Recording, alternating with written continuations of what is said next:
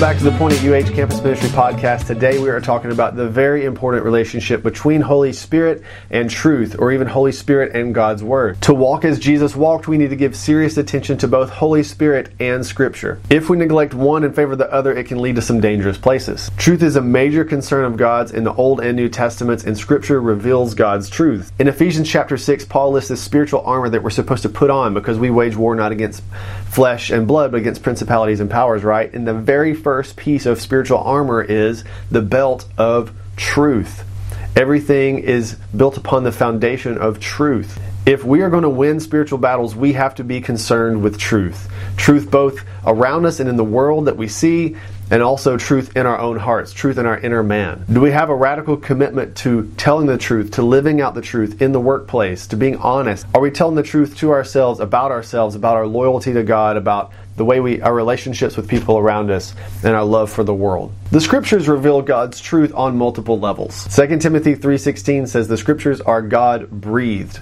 And the word breathed or the word breath there's the same word as the word for spirit, pneuma. The scriptures are not just historical records, but as Hebrews 4:12 says, the word of God is alive and active, sharper than any double-edged sword. It penetrates even to dividing soul and spirit, joints and marrow. It judges the thoughts and attitudes attitudes of the heart. Even in the Hebrew Bible or the Old Testament, there is a strong connection between God's Spirit and His instruction, or God's Spirit and his words. In Nehemiah 9:20 it says, God gave his spirit to instruct Israel. And of course, God gives his spirit to instruct us. Now listen to Isaiah 59:21. As for me, this is my covenant with them, says the Lord. My spirit who is on you will not depart from you, and my words that I've put in your mouth will always be on your lips, on the lips of your children, and the lips of their descendants from this time on and forever, says the Lord. My spirit who is on you will not depart from you, and my words that I've put in your mouth will always be on your lips.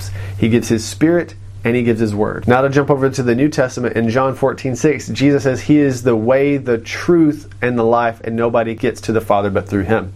In John 3:34 he says, "For he whom God has sent, that is Jesus, utters the words of God because he gives the Spirit without measure." He utters God's word because the Spirit is there. In numerous places in the Gospel of John, Jesus calls the Holy Spirit the Spirit of truth. First John chapter 5 verse 6 says the spirit bears witness about Jesus or testifies about Jesus because the spirit is truth. Near the end of the Gospel of John near the end of Jesus' earthly ministry before he's arrested, he's in the upper room after he washes the disciples' feet and they break bread and everything. He has what some people call the high priestly prayer in which he prays for his disciples not just there but those that would come after those in his midst to remain faithful and to bear witness about him. And he prays for his disciples to be set apart in truth. He prays to the Father, but now I'm coming to you, and these things I speak in the world, that they may have my joy fulfilled in themselves. I have given them your word, and the world has hated them because they are not of the world, just as I am not of the world.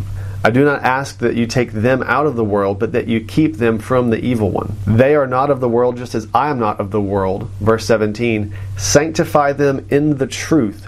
Your word is truth.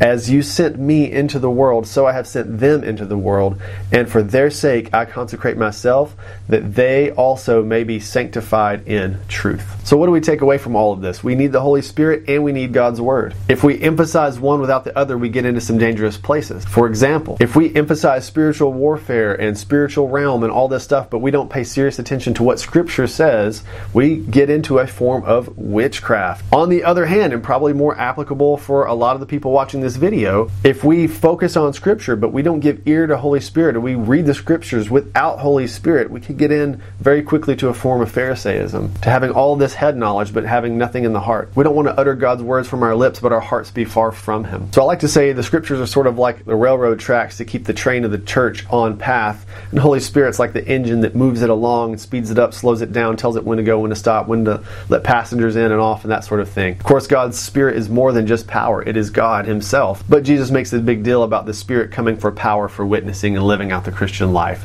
in a way that makes other people want to know Jesus. God's Word is of His Spirit, and that same Spirit lives in us. When we read God's Word, it nourishes that Spirit that's in us. The Spirit that's in us is, in, is the same Spirit that was in the authors of Scripture. So reading the Word coupled with Holy Spirit will grow that Spirit within us. It will help us to stay full of the Holy Spirit. And the Scriptures will keep us on track as we grow in our ability to learn and discern the voice of the Spirit in our lives today in edifying one another and building up the body of Christ. If you found this video interesting, helpful, inspiring, thought provoking, uh, leave a comment below. Let us know what you think. Like the video, consider subscribing, share it on your social media platform of choice, and stay tuned for more episodes on Holy Spirit. We have at least a couple more planned talking about miracles for today. Is that still possible? As well as a closer look at a couple of the spiritual gifts listed in 1 Corinthians. Thanks again. God bless you, and see you next time on The Point at UH because life is a mystery until you get it.